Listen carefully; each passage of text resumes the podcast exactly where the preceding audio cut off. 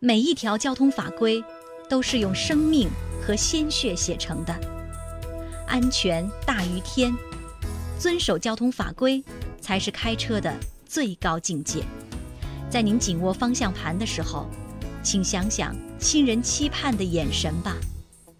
人的生命只有一次，没了，就真的什么都没了。我是邵雍，我爱每一条生命。邵雍说交通，说说安全驾驶的事儿。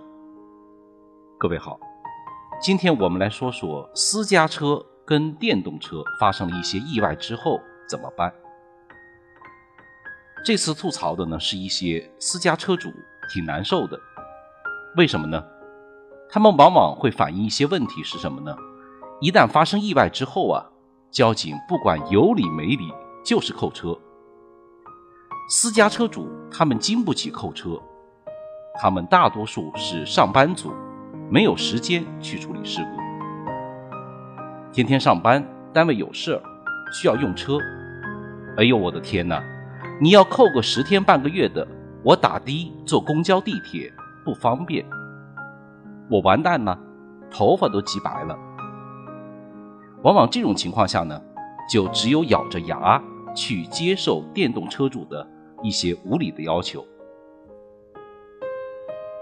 有位微信好友就问邵雍，能不能给解决一下？怎么办？交警的事故责任认定啊？邵雍不好去说什么，因为定责它是一个专业化程度很高的工程，不是简单的三言两语能够说得完、说得清的。但是我可以跟大家说一个事故处理的技巧：和电动车发生刮擦事故，对方受伤了以后，没关系。第一，人员受伤要报警。打幺二二，我在某某地方把电动车给撞了，同时留下自己的联系方式，保护好现场。不论在不在理，只要是有人员受伤，私家车主啊，都应当选择报警解决，由交警来判定责任和进行调解。第二，车辆损伤要取证。就是用数码工具记录现场的情况。现在人人都有手机，赶紧在发生事故的区域啊拍照取证。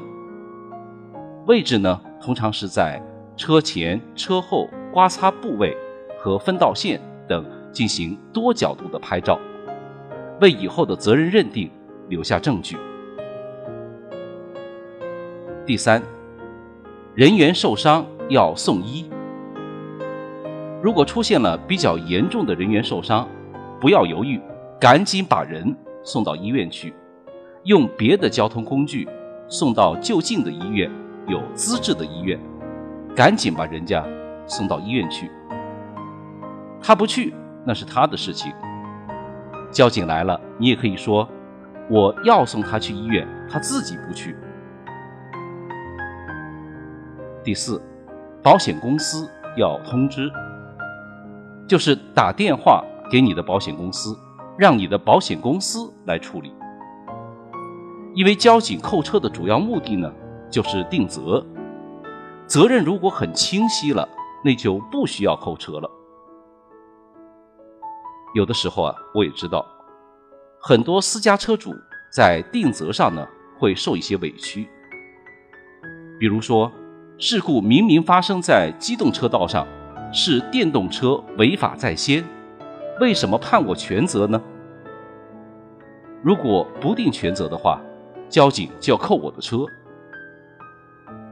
其实我知道私家车主有委屈，邵雍呢也很清楚这里头有些什么原因。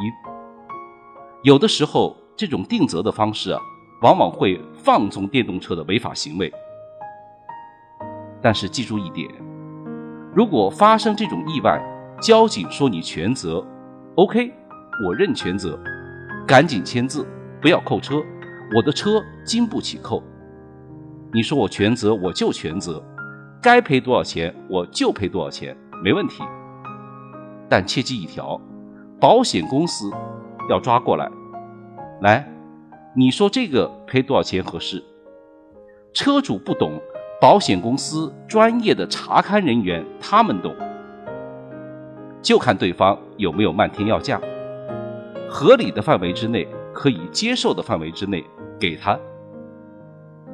如果就是一点皮外伤，他开口一万，那我就没办法了。你就告诉交警，你看他要一万，怎么办？相信交警会主持公道的。第五，事故赔偿要起诉，责任定清楚以后呢？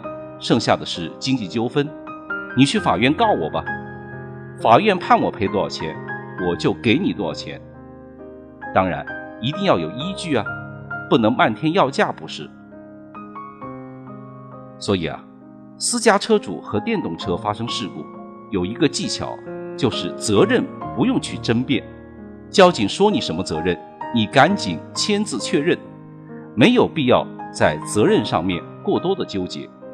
越纠结，其实越是给自己找麻烦、添堵。除非你有时间、有精力耗得起。所以，私家车主们，我建议你们认全责，拿车走人，剩下的事情交给保险公司去解决，让他们去处理。好，我是邵雍，欢迎加我的微信号：二六九七九零三四五，我们下次见。